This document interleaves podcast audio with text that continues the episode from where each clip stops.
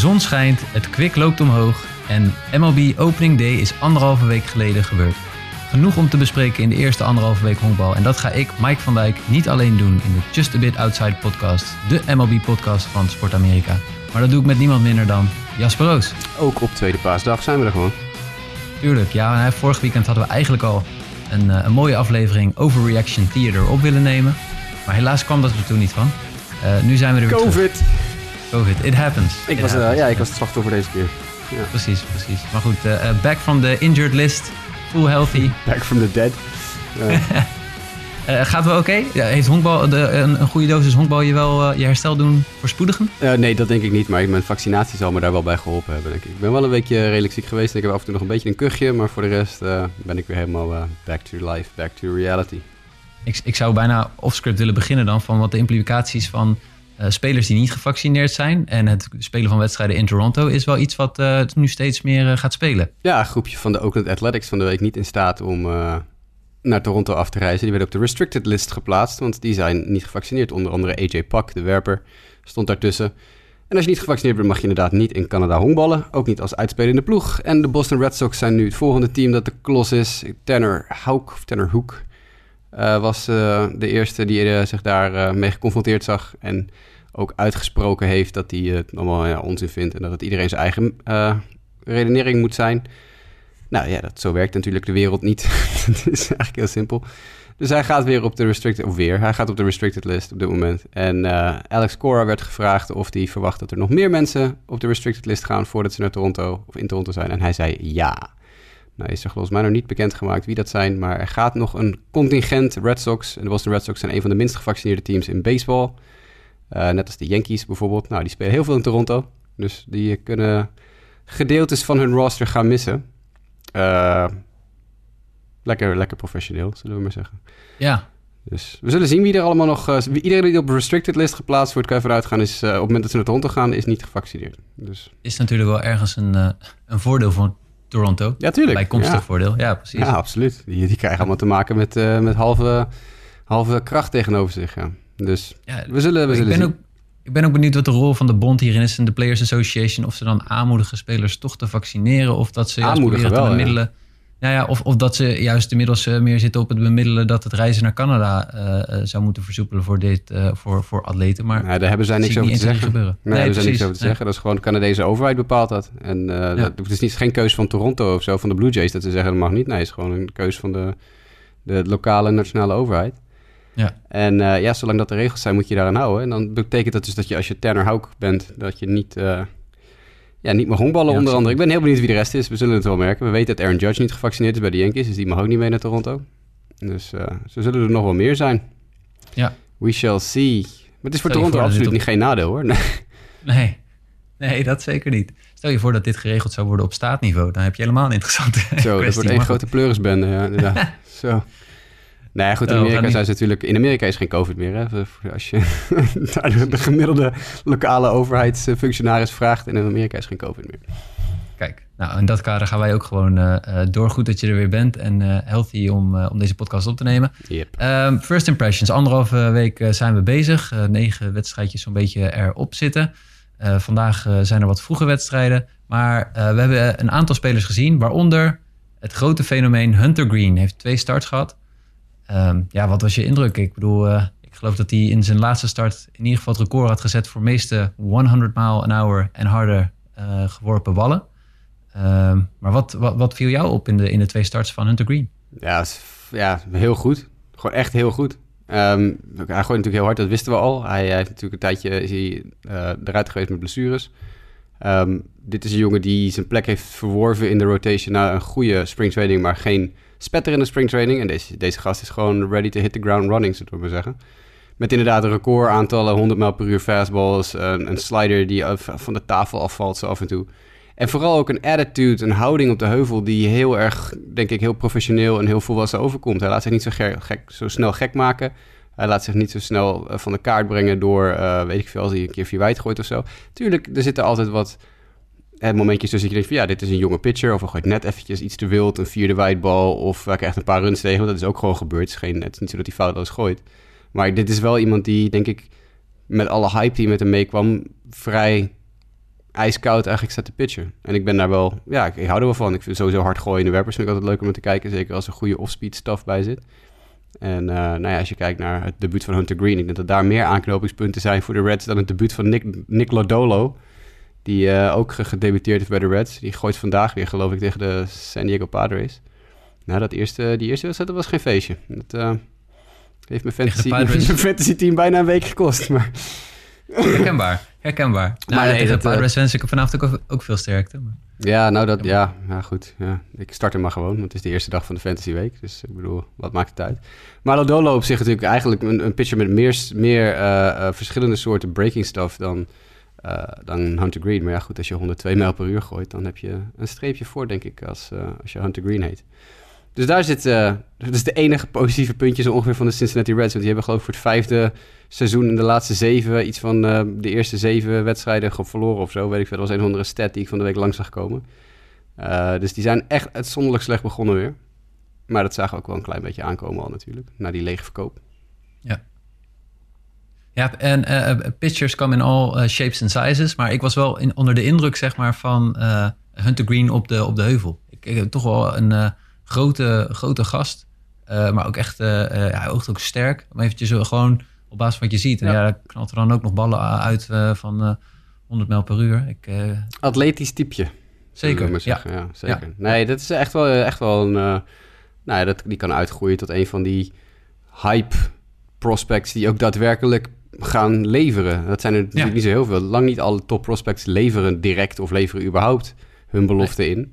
Uh, we zien natuurlijk um, uh, hetzelfde verhaal gebeuren eigenlijk met Bobby Witt bij Kansas City en Spencer Torkelson, Bobby Witt, die een heel goede eerste paar dagen had en nu weer een beetje wegzakt. Spencer Torkelson, die echt een verschrikkelijke eerste paar dagen had. En in zijn tweede slagbeurt van zijn tweede wedstrijd geloof ik ook keihard liep te schelden. Dat werd opgepikt door alle camera's, dus dat was wel... Uh, toen dachten we allemaal van, hm, die staat misschien niet zo heel stevig in zijn schoenen. Maar inmiddels heeft hij er een paar uitgemapt dat je denkt van, ko, leren wat een raketten zijn dat die het stadion uitgaan. En dat, dat stadion in Detroit, dat is, dat is geen kleintje. Nee. Nou, hij heeft volgens mij wel een paar uh, behoorlijk ver uit liggen. Dus uh, Torkelson begint warm te draaien. Bobby Witt is een beetje koud aan het worden. En dan heb je nog ja, ja. jongens die, die met heel weinig hype eigenlijk komen... en het toch dan nu heel goed doen. En Jeremy Peña bij de Astros, die staat een partij Rockets te slaan, jongen. Die staat geloof ik bovenaan in het barrel-klassement zo ongeveer. Iedere bal die hij raakt is een barrel. Ja, soms is hij recht op een poppetje af. Ja, dan ben je uit. Uh, maar dat betekent niet dat je iets niet, niet goed doet. Want dan heb je, je hebt gewoon die bal heel hard geslagen. Ja. Dus dat, dat loopt hij te doen. En goede defense spelen. Dus er zijn heel veel rookies die op dit moment de, ja, de, de, de, league een beetje in vuur en vlam zetten. Seiya Suzuki bijvoorbeeld bij de Cubs. Hè, die, uh, goed, ik, we hebben in het offseason het alles over hem gehad. En ik heb in de podcast in de preseason nog gezegd... dat is mijn guy, ik wilde hem bij de White Sox hebben en dat is niet gelukt. Ja, was het nou achteraf maar wel gelukt. Want die gozer heeft er geloof ik al vier uit liggen in zijn eerste anderhalve week. Uh, alles wat op hem afgegooid wordt is zo ongeveer een hit. Dus uh, Seiya Suzuki, uh, frontrunner voor de National League Rookie of the Year... met Hunter Green op een goede tweede plek na anderhalve week honkbal. Overreaction theater natuurlijk, hè. Maar... Precies, hoort erbij, hoort erbij. Nou ja, en uh, Suzuki heeft dan ook het voordeel... dat hij natuurlijk al in Japan best wel wat seizoenen gespeeld heeft. Ja, en dan zie je gewoon dat je dan een stuk beter beslaagt... en hij is, dat je recht komt aan de, in de in de, in de battersbox. Uh, ik, ik, vraag me af in hoeverre de, de, de, pitching nog niet door heeft natuurlijk wat, wat zijn sterke kanten en zijn zwakke kanten mm -hmm. zijn. Kijk, ik weet, in Japan gooien ze geen 98 mijl, 100 mijl non-stop. Er zitten wel jongens tussen die dat gooien. Maar niet allemaal. Dus misschien is het gewoon een kwestie van nu even flink wat hoge fastballs pompen bij Suzuki en kijken wat er dan gebeurt. Maar tot nu toe had hij het uitstekend vol. En uh, is hij heel leuk om naar te kijken. En denk ik, uh, bij de Cubs is er niet heel veel leuks om naar te kijken. Maar Suzuki is wel absoluut uh, must-see televisie op dit moment voordeel voor hem was, hij mocht ook als eerste op, uh, kreeg hij de, geloof ik de Pittsburgh Pirates op bezoek. Dat is natuurlijk ook altijd uh, goed voor je. Dat is lekker, ja, ja hoor, prima. Ja. lekker Bobby, Bo precies, en Bobby past zich eigenlijk prima aan aan Kansas City, want die offense is ook nog niet zo heel erg... Uh... Nee, nee, nee, niet, niet, niet bepaald. Nee, dat loopt nog niet, nog niet heel lekker. Sowieso natuurlijk een heel denderend team, maar goed, zolang de Twins nog slechter spelen, is er in de AL Central voor Kansas City en Detroit wat te halen. De, de, Guardians ook, jongen, coileren. Die pitching is zo goed, maar die offense die doet helemaal niks. Hè? Die is gewoon echt ijs en ijskoud. Alleen Ramirez is nog een beetje dat je denkt van... nou, oké, okay, daar zit nog, uh, zit nog wel ja. iets in. En we hebben natuurlijk die, die hot streak van Steven Kwan gehad van een, nou, een dag of vijf. Maar die is ook weer helemaal terug op aarde. Nul uit zijn laatste 19, geloof ik. Uh, dat kon je natuurlijk ook niet volhouden. Dat is ook leuk, hè? Dat is een soort Jermaine Mercedes. Weet je nog, vorig jaar hadden we Jermaine Mercedes... die 8 uit 8 ging in zijn eerste achtslagbeurt. Nou, nu hadden we Steven Kwan... die in de eerste vijf dagen letterlijk niet... die niet, gewoon niet misvingde. Alles, als hij swingde, maakte hij contact. Dat was echt waanzinnig. Uh, maar die is ook een beetje terug op aarde. Dus de Guardians offense is ook niks. De Kansas City offense is koud. Detroit doet het erg goed. Hebben een beetje pech dat ze nu zowel Casey Mize als Matt Manning kwijt zijn. Want die zijn allebei met blessures naar IL. En hoewel het nog geen super alarmcode rood is, is het nog wel een beetje uh, uh, fingers crossed dat het bij allebei de jongens niet heel serieus is. Okay. Dat zou wel een serieuze klap zijn. Maar die offense staat best goed te spelen. Javi Baez heeft natuurlijk een typische Javi Baez week achter de rug. Een paar ontzettende bonehead errors en bonehead plays in het veld. En dan afgewisseld met waanzinnige duikplays en, en, uh, en, en, prachtige andere dingen. Tegen de White Sox sloeg hij bijna geen deuk in een pakje boter op een beetje een lucky walk-off bal na. Maar hij is inmiddels ook, heeft hij er een paar stevig uit liggen. Dus die begint een beetje warm te draaien. Maar uh, nee, bij Kansas City is het allemaal ook nog een beetje koud. Maar je zei Pittsburgh Pirates. Er zit wel een gast bij de Pittsburgh Pirates die we even moeten noemen. Diego Castillo. Heb je die gezien? Nee. Uh, ook een rookie, ook een, is een beetje een utility speler, geloof ik. En die gast die speelt niet elke dag. Het is geen uh, everyday player. Maar die heeft inmiddels het best wel aardig voor elkaar. Ik zal eventjes snel zijn stats erbij pakken. Want ik heb hem een paar keer langs zien komen toen ik van de week de recap zat te kijken. En die jongen die, die, die staat gewoon, ja, gewoon goed, goed te spelen. Die, heeft de, die maakt contact, die, die, die ja, krijgt van alles voor elkaar. Hij is 24 uit Venezuela. Hij staat op dit moment 280 met een OPS van 600. Dus hij is een beetje weggezakt, maar die heeft een heel goede eerste week uh, achter de rug. Leuk om, uh, leuk om te kijken, dat soort jongens. Dingen die die deed, deed hij goed. Ja, ja, hij speelt niet zo heel veel, maar het, als hij speelt is het leuk om naar te kijken. Maar dat is ook het enige bij de Pirates. Uh, je noemt net wel twee dingen, twee teams waar we in ieder geval twee spelers hebben die een contractverlenging hebben getekend. Eentje is er van Jose Ramirez, vijf jaar 124 miljoen. Bizarre situatie, hè, natuurlijk. Dat ze, ze shoppen hem helemaal de moeder in het offseason, in de periode dat het dan mocht. En hij gaat bijna naar Toronto, hij ging bijna daarheen en bijna daarheen. En uiteindelijk is het toch van, nou, dat is allemaal niet gelukt. Onze vraagprijs is te hoog. Dan geven we je maar een contractverlenging van vijf jaar en 124 miljoen dollar. Heel bizarre situatie is dat. Nou ja, op zich wel prettig voor, uh, voor de front office daar, dat hij gelijk uh, zo goed gestart is. Want dat Zeker, ja. Wel... Nou, hij is gewoon een all-star natuurlijk. Is. Ja, beste, beste speler van het team. Dus. Hij heeft ook wel wat minder... Uh, seizoenen af en toe ertussen zitten. Ja, zeker. En Hayes. De yeah, met dude. Die heeft, wat is het, zeven Acht jaar, jaar 70 miljoen. Oké. Okay. Net andersom. In koop je, ja. koop je voor, de, voor Pittsburgh. Want die jongen die is ja. ook gewoon goed begonnen. Hij had natuurlijk een klein blessuretje aan het begin van het jaar... waardoor hij wat moeilijk op gang kwam. Maar nu, nu staat hij weer lekker te spelen. Heeft al een paar honken gestolen. Heeft een paar doubles geslagen. Dus Brian Hayes met zijn 8 jaar 70 miljoen. Ja, echt, dat is het duurste contract ooit voor de, voor de Pittsburgh Pirates organisatie. Hè? Die hebben nog nooit een hoger contract uitgedeeld dan 8 jaar 70 miljoen. Oepsie. Dat zegt ook wel alles over die club, denk ik. Maar uh, leuk dat ze die jongen binnen de deur houden. Maar als hij toch, tenminste, je hebt je arbitration years en dergelijke. Ik denk als hij goed de lijn doortrekt die hij nu had ingezet, had hij denk ik wel meer kunnen verdienen uiteindelijk. Veel meer, maar hij, heeft natuurlijk, hij is eh, heel onervaren. Hij heeft natuurlijk al een paar blessures gehad, waardoor hij langere periodes gemist heeft. Vorig jaar had hij natuurlijk al handblessure. Het is rookie jaar had hij al wat blessuretjes. Begon dit jaar ook weer geblesseerd. Dus ik denk dat het meer een kwestie is van hem van, heb ik sowieso gegarandeerd 70 miljoen dollar. En uh, over acht jaar is hij ook een keer wat 29 of zo. Want ik, Brian Hayes is knijten jong. Ik, wil niet gefactcheckt worden on the spot, dus ik zal heel even kijken hoe oud hij precies is. Uh, hij is een stukje ouder, al 25. Is, dat zo, is hij zo oud al? Dan snap, ik het, dan snap ik het wel. Want dan heeft hij nog steeds minder tijd. Dan is hij natuurlijk vrij laat opgeroepen. Nou, dat, dan is het eigenlijk misschien nog wel... Dan, dan heb je natuurlijk niet zoveel tijd meer om jezelf te gaan bewijzen voor dat dikke contract. Dus als ze dan zeggen, hey, met bijna geen at-bats in de Major League geven we je 70 miljoen, dan zou ik dat misschien ook wel pakken. Ja. Dus dat, dat verklaart eigenlijk wel misschien een klein beetje. Ik vind sowieso als je 70 miljoen ergens voor geboden wordt. Uh, Natuurlijk, gewoon pakken, pakken en wegwezen. Doei! En acht jaar, dan heb je ook zeker wel de tijd, uh, of in ieder geval dan zul je wel de kans krijgen. Tenzij je Justin uh, Upton heeft, dan is 28 miljoen een soort van je... Ja, om die is ook nog nergens aan de Een andere club gaan zoeken. Hij wordt trouwens wel in verband gebracht met bepaalde clubs. Maar oh, nou, ik wens iedereen, iedereen heel veel sterkte daarbij. Precies, precies. Uh, we hadden ook nog wat andere namen. Uh, ja, Connor Joe hebben we jou enthousiast over gehoord. Volgens mij in de laatste ja, in de eerste de podcast, preview podcast, zei ik... ja, er zit zo'n gast op de bank, die Connor Joe. Ja, en toen de, de podcast daarna zei ik... nou, hij had wel een sneaky goede laatste maand vorig jaar aan het seizoen. En dat heeft hij eigenlijk gewoon helemaal doorgezet. Dus die jongen die slaat echt de, sterren van de hemel op dit moment bij Colorado. Uh, laat bloeien, 29 of zo is hij nu. Dus hij is vrij laat uh, dat hij doorbreekt. Maar het is wel een, uh, echt een goede, goede slagman.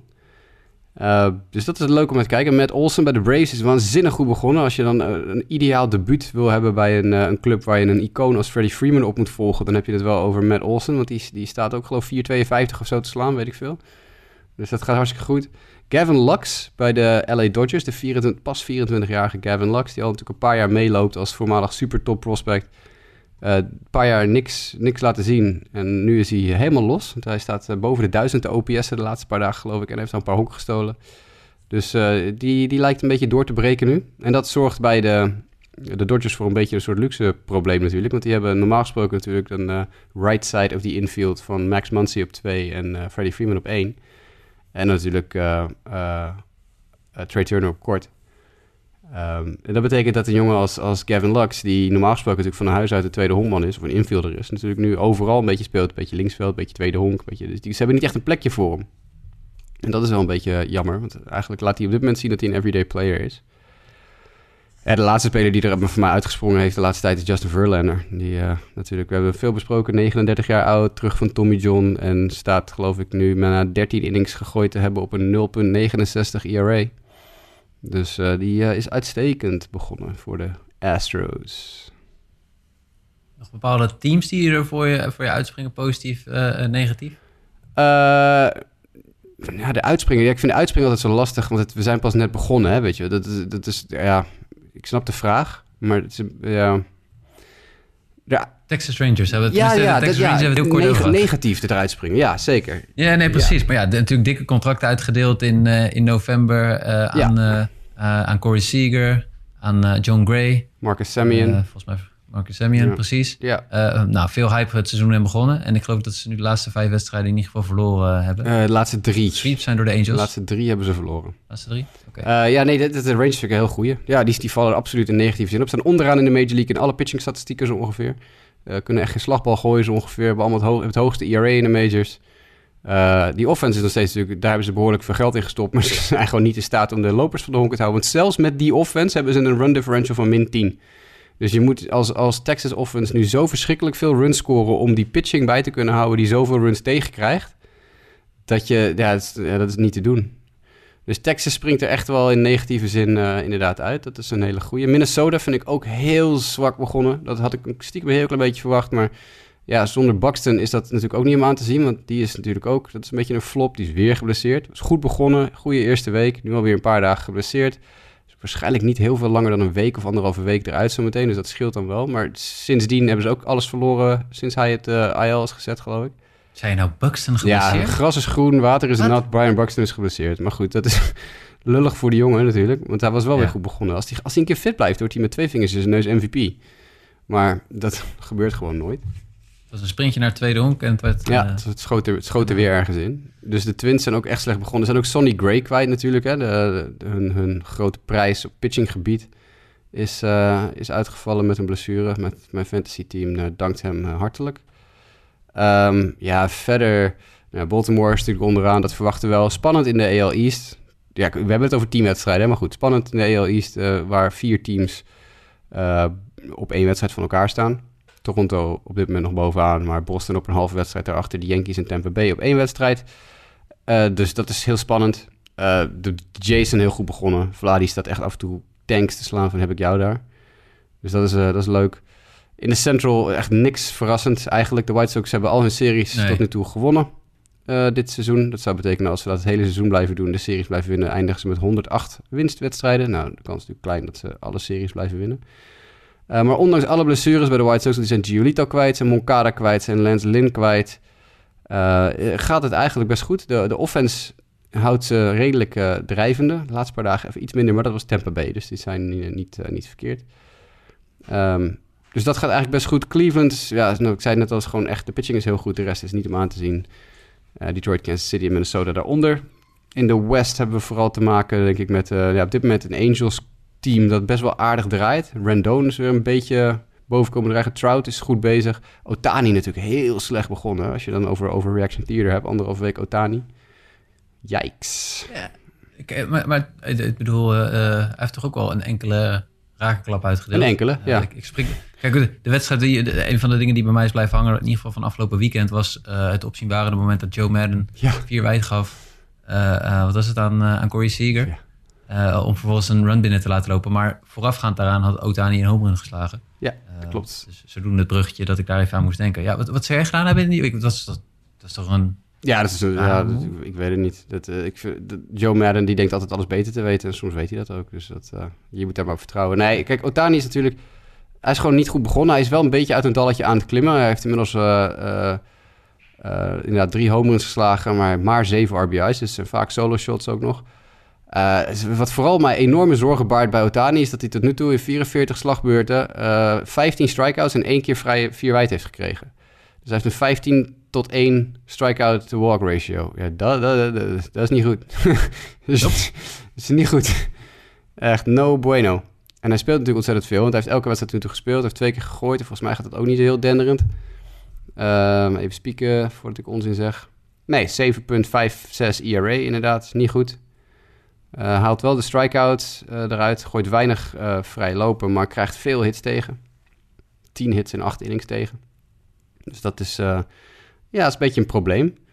Ehm, maar ja, de Angels gaan tot nu toe redelijk goed. Dus die, die staan in ieder geval nog bovenaan in de AOS. Vlak voor Houston, Oakland, Seattle en dan op langere afstand nu al Texas. Seattle ook best wel aardig begonnen. Robbie Ray niet heel sterk, maar ik zag van de week weer Adam Frazier en Ty France een paar clutch hits slaan. Dus Seattle eh, begint ook een beetje warm te draaien. En wat Oakland, Semi. ja, wat Oakland daar in het midden van die divisie doet, snap ik helemaal niet. Die hebben een run differential Ja, ja, van plus ze 10. waren volgens Een run differential van plus Ja. 10. Ja. Ik kan geen vier starters opnoemen uit de Oakland Athletics. Uit mijn hoofd. Nee, Tony ja, ik ga meestal verschut met dit soort vragen, inderdaad. Maar de, de, eh, eh, ik, ik, het was me wel opgevallen dat, geloof ik... Nu hadden ze dan verloren gisteren. Maar eh, volgens mij hebben ze zelfs nog even een paar dagen ook wel eh, eh, bovenaan die divisie gestaan. Ja, nou, in de eerste week kan dat natuurlijk een keer. Hè. Dat, dit is Ja, het theater, wel. we zeiden het al. Het is anderhalve week onderweg. Mets pitching heel goed als ze het zo voor kunnen houden dan. Ja, nee, natuurlijk. Ja, wie weet.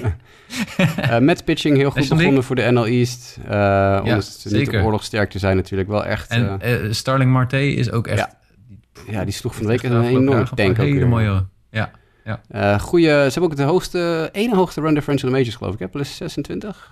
Even spieken. Ja, Ja, plus, plus, plus 27 voor de Dodgers, plus 26 voor de Mets. Dus dat is ook een goed teken. Je scoort veel punten en je pitcher houdt, ze- pitching houdt ze tegen.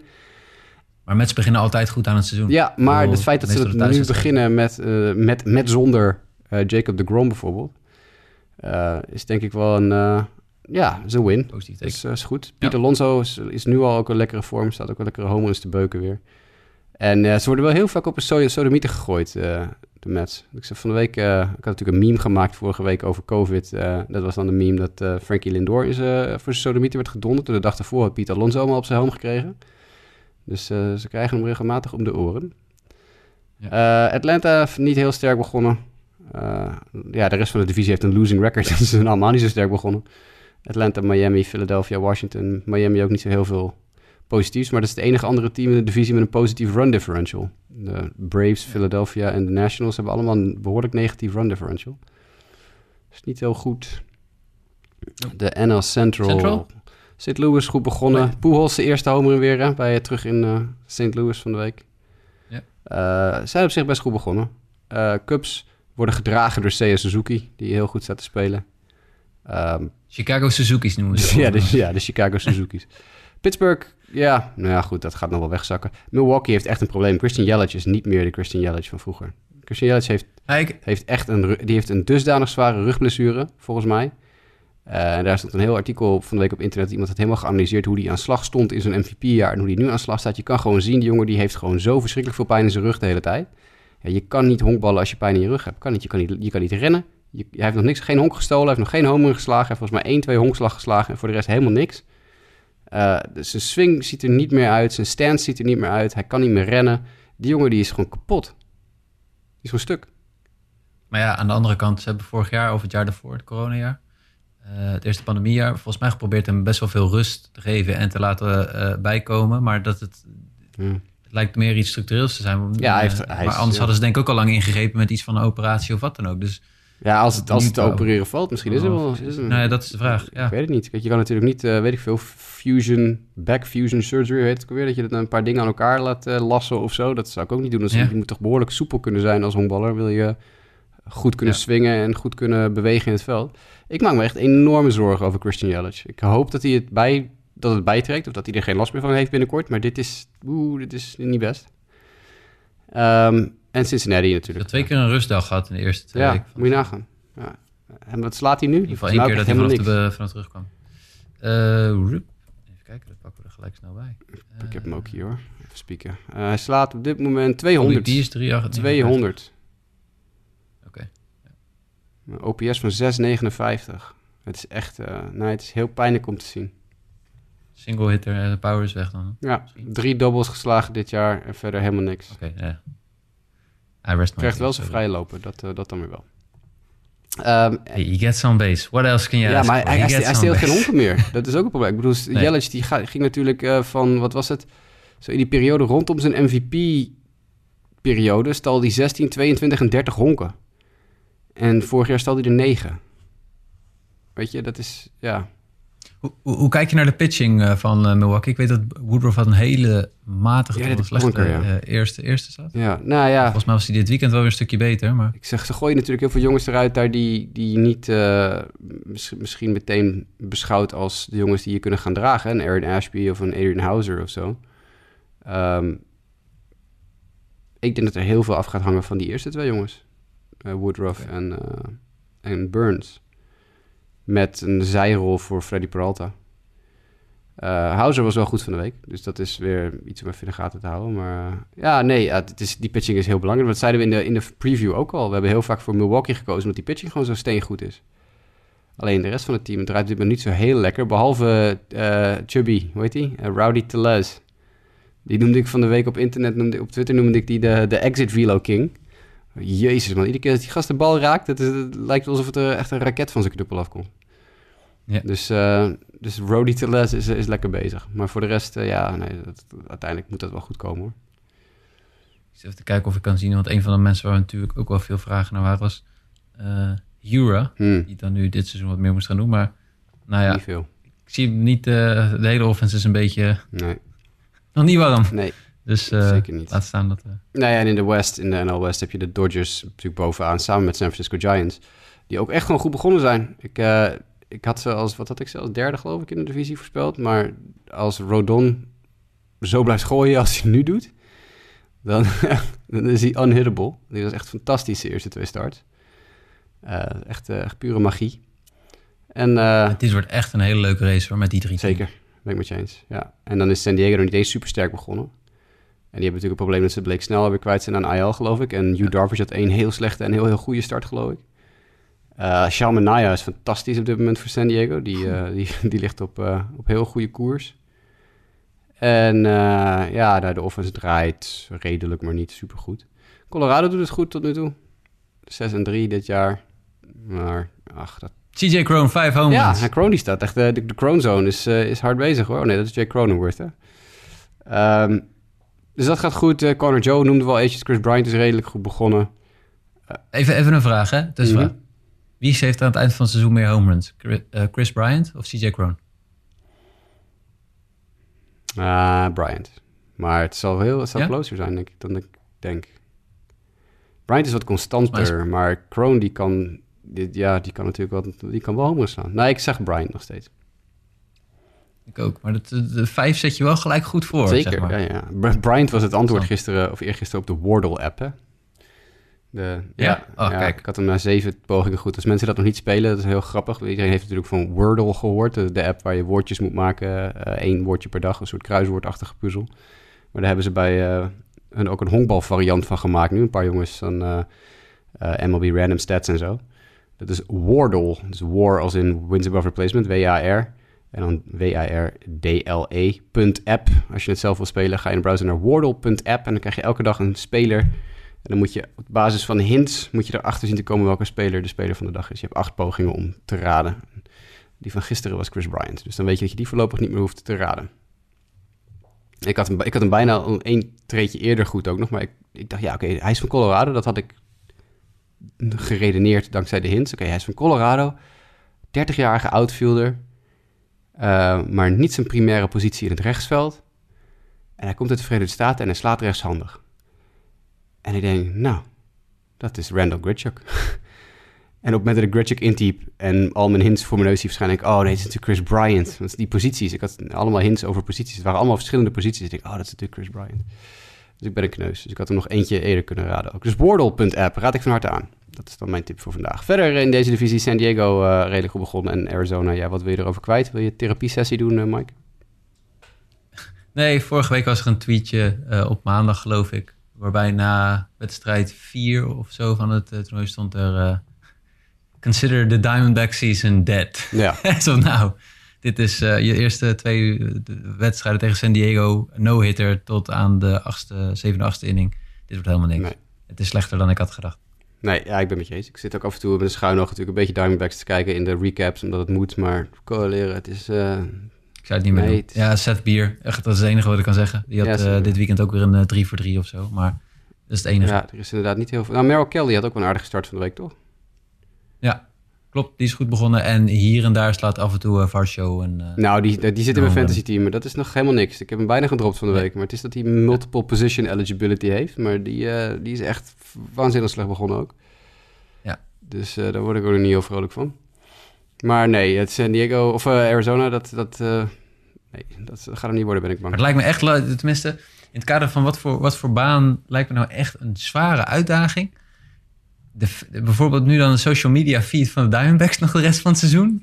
En dan ook echt tegen de wedstrijd tegen de mensen afgelopen weekend staan ze in een behoorlijk snelle tijd dan achter. Redelijk kansloze positie. En dan wordt er één solo homer geslagen en dan zie je ze daar een leuke tweet over doen. Dat ik echt denk van, wat verwacht je hiermee te bereiken? Zeg maar, nou ja, goed. Lichtpuntjes in de duisternis proberen ze denk ik ja, te vinden dat, of zo. Ik weet het niet, maar... Ja, ja. Man. Dus zag ik gisteren de Orioles tegen de Yankees. Toen dacht ik van, oké, ik voel mij nu... Ik moet mij soort van verbroederen met Orioles-fans. Dus mochten jullie daar zijn... Ja, any, any Orioles-fans out there? Uh, Mike heeft wat therapie nodig. Is de conclusie.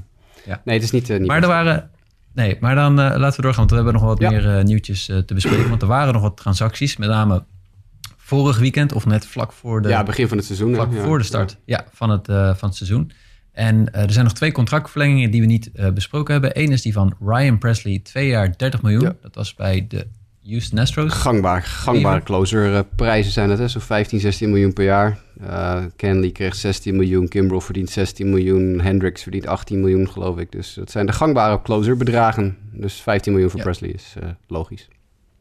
En outfielder Manny Margot, twee, uh, twee seizoenen contractverlenging, 19 miljoen ja. dollar. Nou, mooi voor hem. Prima, ja. toch? Ja, niks uh, van vinden. Uh, dan ga ik nog heel even door naar de trades. Vlak voor de, het seizoen werd Austin Meadows, de outfielder van toen nog de Tampa Bay Rays, geruild naar de Detroit Tigers. En de andere kant op gingen Isaac Paredes en een competitive balance draft. Isaac Paredes was volgens mij zat hij in de Justin Verlander trade. Kan je dat controleren voor me? Toen de Tigers Justin Verlander naar de Astros stuurden, kwam Isaac Paredes, dacht ik, terug als een van de prospects in, uh, in die trade. Volgens mij hebben ze namelijk niet zelf gesigned. Het was wel een van de top prospects bij de Tigers. Heeft natuurlijk al gedebuteerd. Ik zie nu wel iets. Even kijken. Is dat zo? Ook eventjes, misschien kan ik het sneller vinden. Ja, de Jaimer Candelario en Isaac Paredes trade. Oh, ze kwamen van de Cubs. Paredes en Candelario kwamen van de Cubs voor. Uh, dat moet dan die reliever zijn geweest. Candelario Justin Wilson, ja, Justin Wilson, de, die reliever, die closer. Wilson en Avila naar Chicago voor Candelario en Paredes. Kijk. Dus en nu is Paredes dus doorgestuurd naar Tampa Bay in ruil voor Austin Meadows. En die is erg goed begonnen bij Detroit. Dus dat is, uh, dat is leuk voor hem. Ik vind het een leuk speler, altijd gevonden.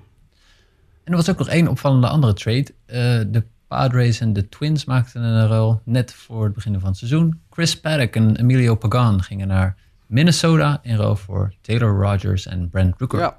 Ik vond dit wel, uh, hoe zeg je dat, uh, opvallend. Padres hadden nog geen echte closer natuurlijk. Hè? Dus dat is een beetje het probleem. Als je geen echte closer hebt nog. En, en dan werd er in de spring training was er sprake van dat hij Roger Suarez zou worden. Heet die Roger? Ja, volgens mij heet hij Roger Suarez.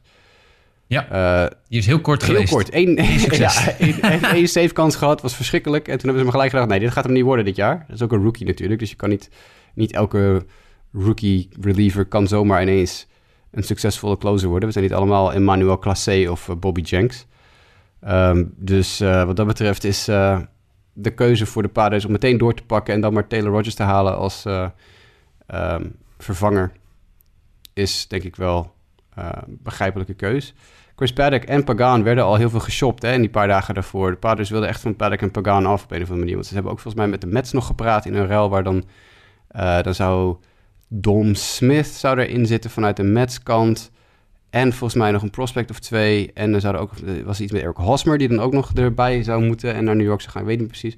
Maar die Paddock en die Pagan die zijn meerdere keren echt wel stevig geshopt. En uiteindelijk hebben de Padres dus uh, beet gekregen bij uh, de Twins. En dat betekent dat Rogers nu de closer is in San Diego. En outfielder Brent Rooker ging dan ook mee. Maar goed, dat is tot daaraan toe. En de, de, Twins hebben denk ik wel gelijk een noodzaak voor het gebruiken van Paddock... nu dat Sonny Gray natuurlijk geblesseerd is geraakt.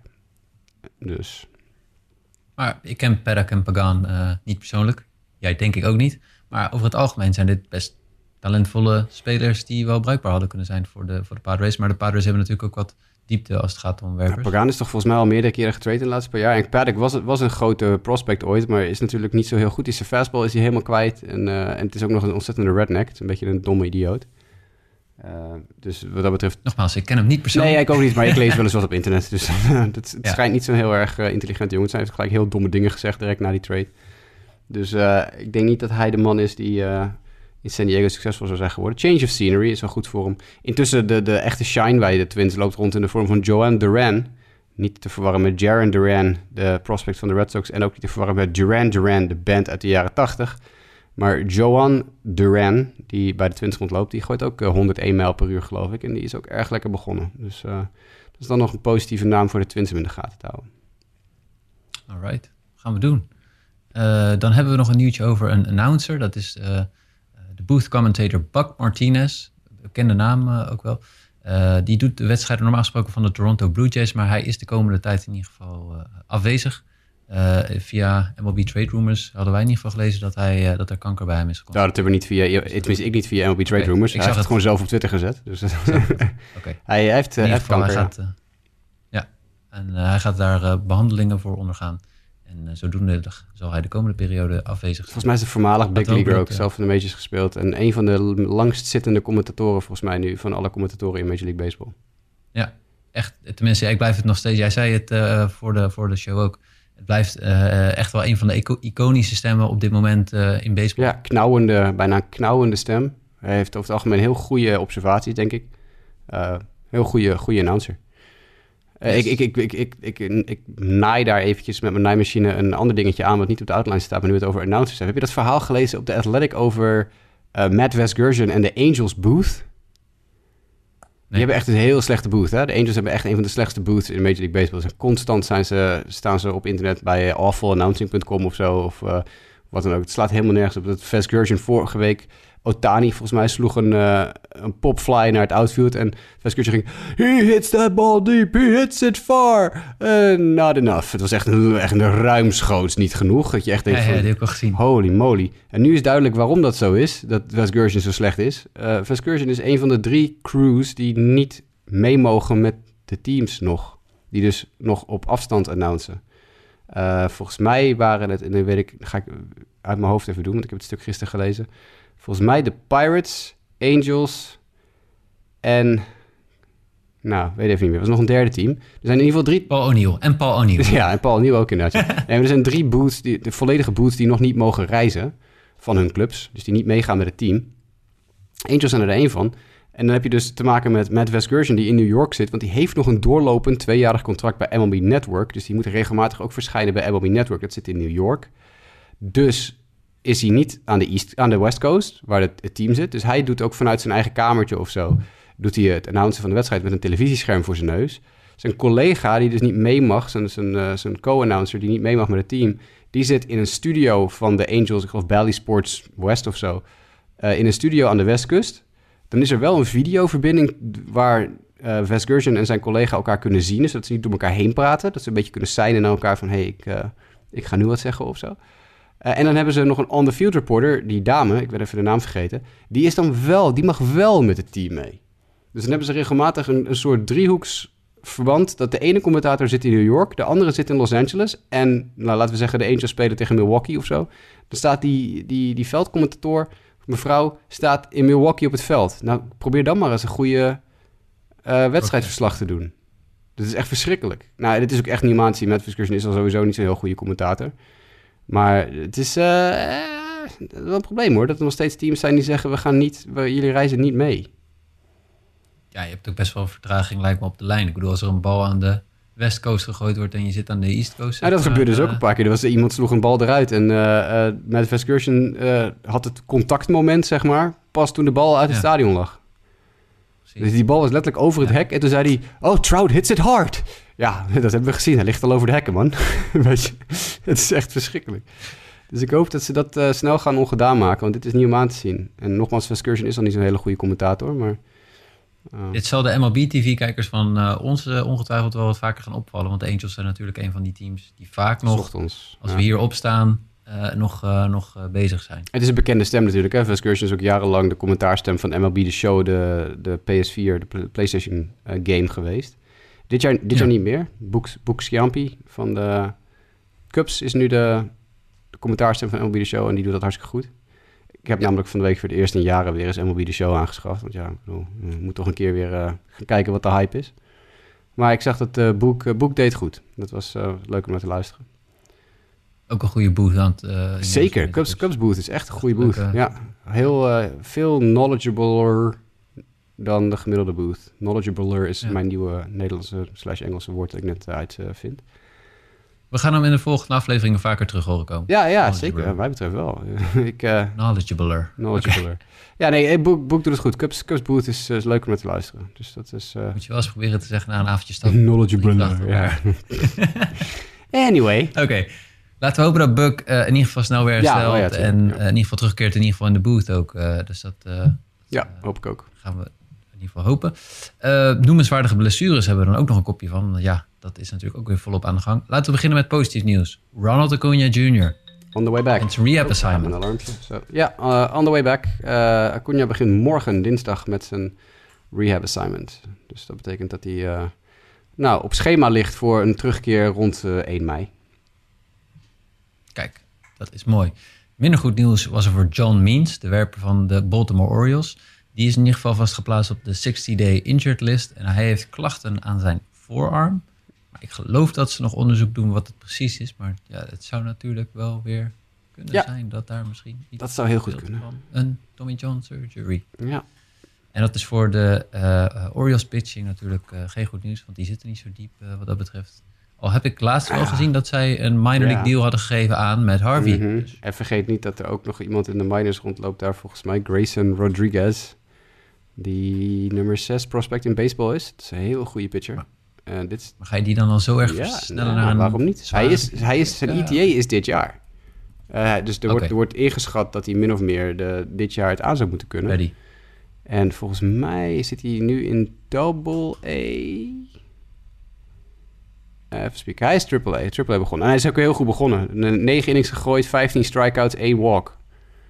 Eh, dus Oftewel, de, fantasy eh, ja, mensen ja, ja, als je in Dynasty League zit of zo, of als je in een league zit waarvan je denkt, ik heb nog een, eh, een minor league plek over of zo.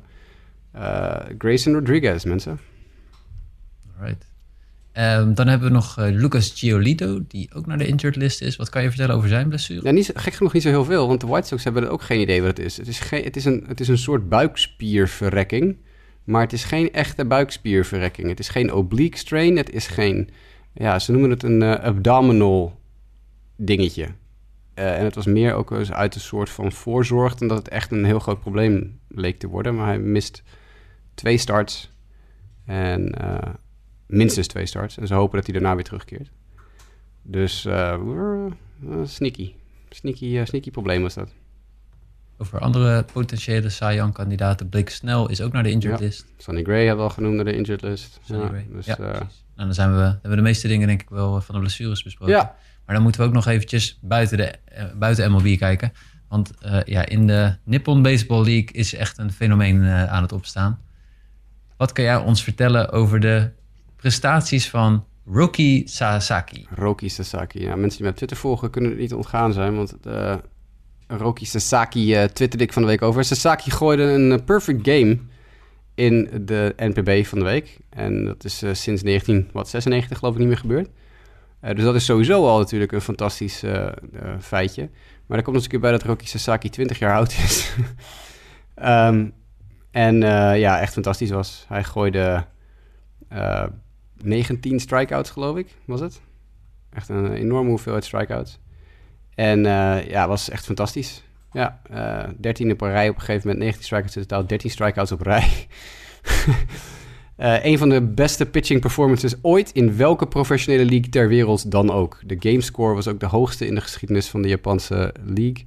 En uh, nou ja, zoals ik al zei, een van de beste uh, gegooide pitcher performances in de geschiedenis van de sport. 20 jaar Roki Sasaki. Vervolgens komt hij in zijn tweede start, of zijn eerste start na zijn perfect game. Uh, gooide hij acht innings perfect erachteraan met 14 strikeouts. Um, en toen werd hij gepoeld.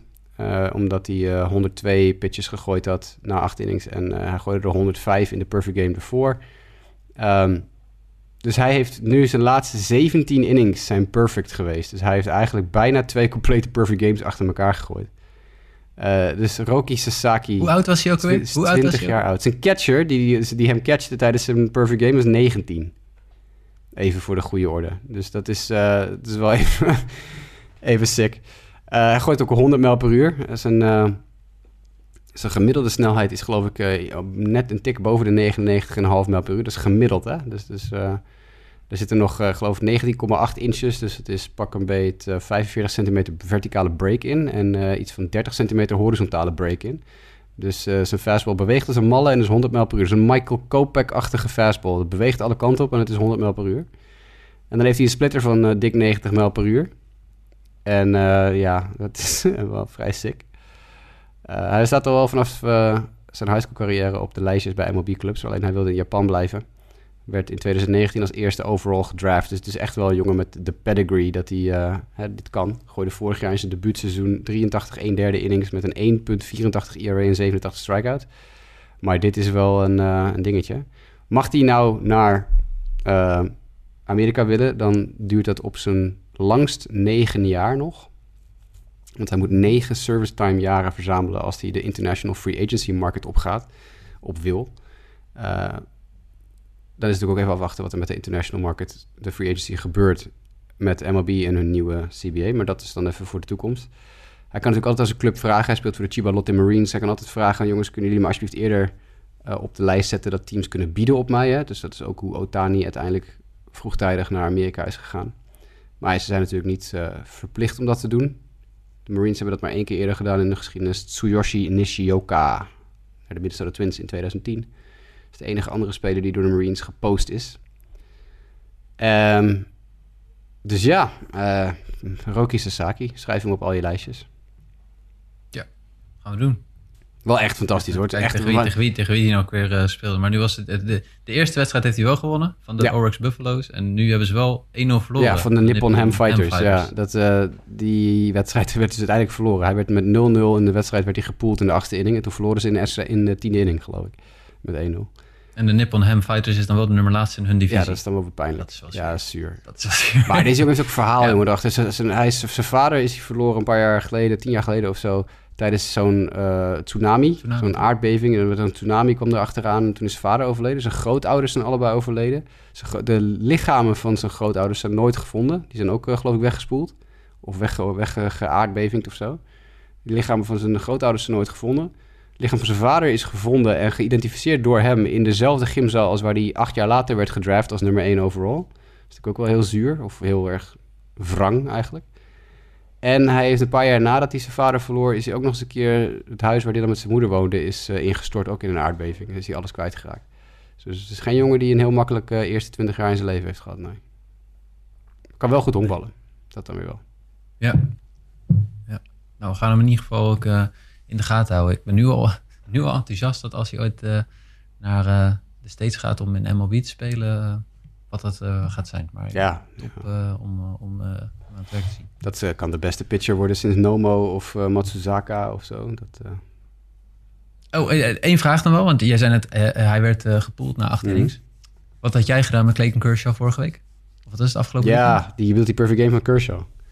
Precies, zeven, innings, innings. had hij geworpen. Voor de mensen die het niet hebben gezien, zeven innings geworpen, perfect game. En Dave Roberts haalde hem eraf. En eigenlijk in diezelfde inning daarna werd volgens mij een honkslag ja. geslagen. Ja, wat had ik gedaan? Dus vroeg in het seizoen. Ik, eh, laat ik zo zeggen, ik laat het anders formuleren. Ik heb geen moeite met deze beslissing van Dave Roberts. En zo te zien Kershaw ook niet. Want zijn reactie zowel tijdens de wedstrijd als na de wedstrijd was heel professioneel en heel relaxed. Van nee hoor, dit is niet, ik ben hier niet voor mezelf, ik ben hier voor mijn team. Ik, ik wil nog langer mee eh, dit seizoen. Dus ik begrijp de beslissing. Want ik heb niet gezien het moment dat hij gepoeld werd. Ik weet dus bijvoorbeeld niet of Dave Roberts eruit, eh, uit de dugout is gegaan om bijvoorbeeld aan hem te vragen: hey, wat wil je doen? Of dat hij eruit kwam en die zei: hey, je bent klaar. Eh, Volgens mij was het eh, in in between. innings. Ja, dat hij het gewoon, hij, hij deelde mede in de dugout van: hey, je bent klaar. Wat ik Ja, dat, had meegekregen wel, ja. dat, dat, ik had misschien aan Kershaw zelf gevraagd: luister, gast, wat wil jij doen? Wil je hem uitgooien? Wil je de verantwoordelijkheid die we nu nemen van stel je voor je gooit je arm kapot of noem maar even wat of je raakt geblesseerd, eh, wil je die ook gedeeltelijk zelf dragen of wil je het zelf wil je heel graag dit moment hebben of heb je zoiets van jij bent de baas, maak de beslissing. En dan snap ik wel dat ze nog gepoeld hebben, want hij heeft 12 innings gegooid in spring training of zo. Hij heeft bijna niks gegooid. Hij is vorig jaar natuurlijk lang geblesseerd geweest met een armprobleem. Hij heeft de hele winter was wat Ja. niet, eh, niet normaal kunnen gooien. Hij heeft 12 innings gegooid in spring training. Ja, ik snap wel dat ze hem langer dan één start nodig hebben dit jaar. Dus dat, eh, ik snap op Ja, zich wel dat ze hem gepoeld hebben. Ik, ik, ik, ik had zelf, en in de spring zag hij er ook erg goed Mm. uit. Door de pitches zag echt eh, top uit. Het is meer dat ik ergens gaat dan verlof het game door mijn hoofd. Ja, Kershaw is niet de jongste meer. nee, Het zou nog hij wel, is- ik bedoel, maar dat is nog wel een, dat is nog wel een ander inderdaad. Kijk, Kirk, die voor Love of the Game, die zou inderdaad sowieso stoppen op dat moment. Dat was zijn laatste ding. Ja. Dat is bij Kershaw niet zo. Ehm, ik had het hem zelf gevraagd. Nee, maar het- wil, wil, je dit ja. moment... eh, Kijk, Kershaw, ik had een discussie op Twitter over, over de onsterfelijkheid van spelers. Kershaw is al, die is een first ballot Hall of Famer. Dit is, dit is een van de beste pitchers van zijn generatie. Eh, die jongen die hoeft niet onsterfelijker te worden dan hij nu al is. Die wil, die wil nog een ring. Dus dat zei hij ook naar de wedstrijd. Hij zei in de kleedkamer ook van... nou, we zijn nu maar voor één doel, dat is een kampioenschap. Dus. precies. Ja. Alright. Volgens mij zijn we er dan doorheen. Yes. De meeste dingen hebben we eigenlijk al eh, besproken. We gaan eh, zo meteen lekker eh, over twee minuutjes overschakelen naar Boston Ja. voor een honkbalwedstrijdje. Early, early, early start. game, ja. Ehm, thanks. Als jullie vragen hebben, dan kunnen jullie altijd sturen, mailen.